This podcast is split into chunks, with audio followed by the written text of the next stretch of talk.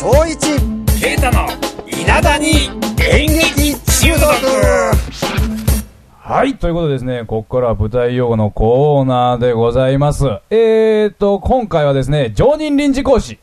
えー、実はですね、稲田に演劇中毒にはですね、えー常任臨時講師が、えー数々おりまして、えーそのうちの一人が今回初登場ということでご紹介いたします。漆黒のエンターテイナーこと、小野時雅子です。はい、どうもの時でございます。よろしくお願いします。いします。はい。はい、どうも。ということでですね、早速参りましょう。今回の舞台用語なんでございますが、うん。えー腹式呼吸。腹式呼吸？はい、腹式呼吸でございます。うんえーまあ、お芝居やってる方は一度は耳にしたことがあるんかとござい、あ、ああるかと思うんですが、はい。えーとですね、まあ、腹式呼吸とは何ぞやと。いうことを、まあ、ちょろっと言ってみたいと思うんですが、まあ、書いて字のごとく、お腹で息をしますね。お腹で？えーえーうんえー、えーって感じですよね。お腹で息をする。そうだね。普通は鼻とか口から息をするわけだよね。えー、えーとですね、これはですね、えーと、まあ、大体人間のおとお腹の中心にはおへそがあるんですけれども、これよく見ると穴開いてるんですよね、うんいくつか。えーうんで、そこからですね、あのーまあ、若干微量なんですけれども、うんそこから、えー呼吸をするという方法が腹式呼吸というのは全くの嘘でございます。嘘だったわけ？嘘なんでございますそうだったのか。えー結構これ勘違いされてる方がいてですねうん、あの、タスマニアの方なんか行くとですね、それが腹式呼吸だということですね、うんもうさも、あの、当たり前のようにですね、みんなやるんですが、それは全くの間違いでございます。本当？はいああ、ちょっと行って教えてこなきゃいけないね。そうですね。れはね。はい。うんえーですね、タスマニアの方もですね、えっ、と、うんこのポッドキャストを聞いていただいて、えー今日は腹式呼吸を覚えてもらうと。ちょっと待って、ちょっと待って。英語でなくて大丈夫かな？あ、あのー、多分英語、じゃあ日本語のわからないタスマニアの人はこれを聞いてないはずなんで。あそこは盲点だったね。はいはいはい、ありがとう、ありがとう。はい、ということでですね、まあ、腹式呼吸、えーというのは何ぞやという話なんですが、うんえーと、これ、まあ、えーその逆、逆というか、まあ、あー腹式呼吸じゃないのを胸式呼吸と言いますね。うんはい。えーと、これは、まあ、わかりやすいところで言うと、おーと全力疾走した後に息が乱れます。はい。で、その時にですね、肩がはは上がりますね、はは息すると。えーこの状態を胸式呼吸と言います。で、腹式呼吸というのは、えーっと、これですね、体の話をしていきますと、横隔膜、体の中の横隔膜というのがぐっと下に下がって息をしている状態ということでいいですよね。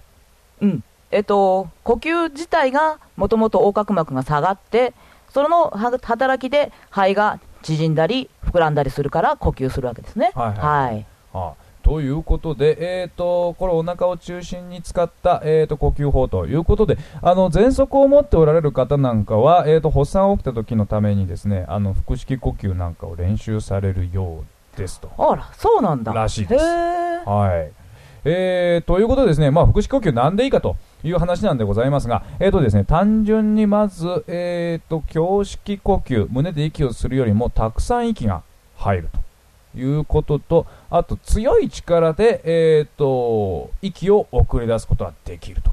えーまあえーたくさん息が入ってたくさん、えー強い強く息を出せるということでこれ大きな声が出るようにうんなるほどそうですねね。はい。はい。で、さらにですね、声の話でいきますと、えー歌なんかですと、倍音というものが増えます。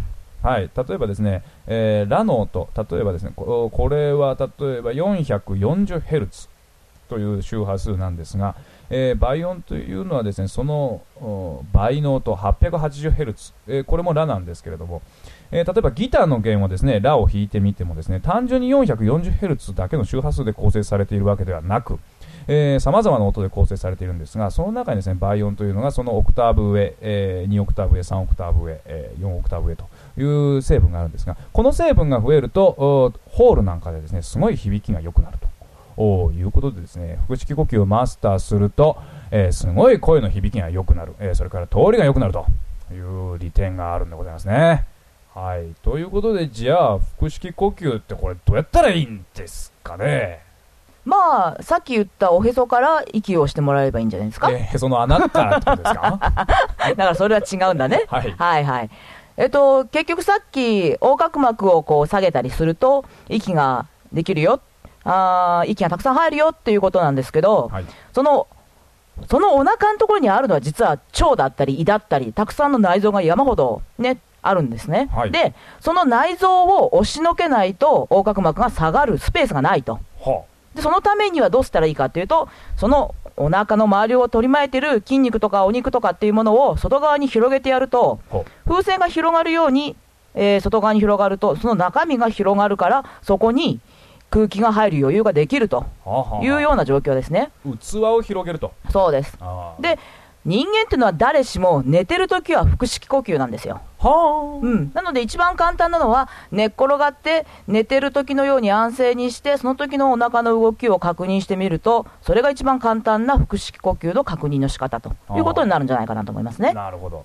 えーと、じゃあこれまたお芝居のおやるにあたって腹式呼吸で喋る、えーそれから腹式呼吸で歌わなければならないんですが、まあそうすると普段のおただ息をしているだけの状態とはまた違いますよね。そうですね。うんで、あのー腹式呼吸ですと、まあ呼吸なんで、こう、実際にお腹の中に手を突っ込んで、こうじゃねえ、こうだっていうことはできないですよね。そうですね。えーといううん。ことで、まあ、か各役者、それぞれ自分で多分セルフチェックの方法あるかと思うんですが、小野戸木さんなんかはこれ、なんか自分でチェック方法とかって持ってますかね？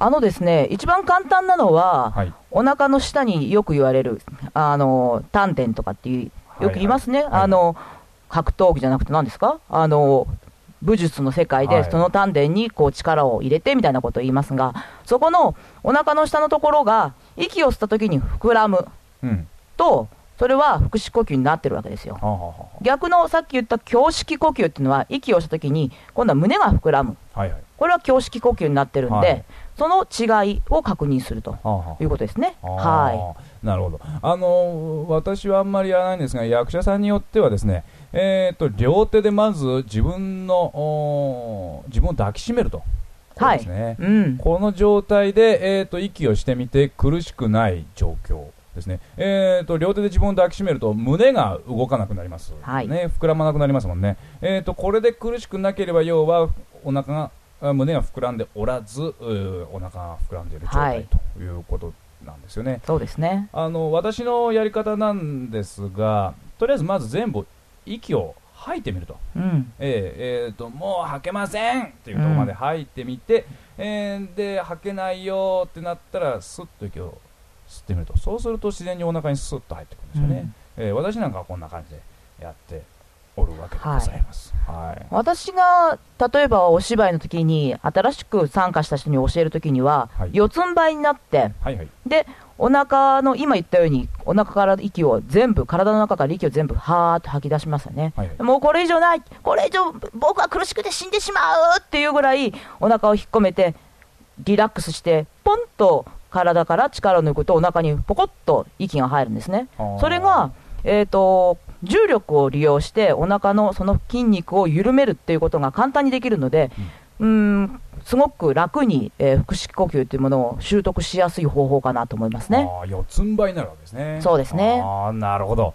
まあやはりこれだけいろいろチェック方法があるということはそれだけまあ習得もなかなか難しいわけですよねこれねそう、慣れてしまうと、思いのほか、あの、何も考えずに腹式呼吸できます。特に男の人は基本的には腹式呼吸だって言われてますので、私はあの残念ながら男の人になったことがないのであ、多分、うん、ははいい。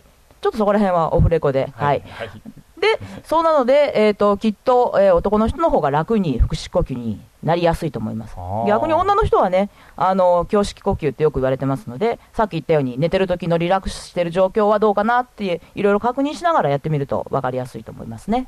はい、なるほど。まあ、しっかりオンレコなんですけどもね。はい。ということでですね、まあ、あの、腹式呼吸ですね、あの、最近健康法で、あの、ヨガなんてあります。あれも腹式呼吸やっておりまして、あと、吹き矢ですね。これもなんか健康にいいって、あの、や、あの、流行ってるようですけど。吹き矢ですか？はい。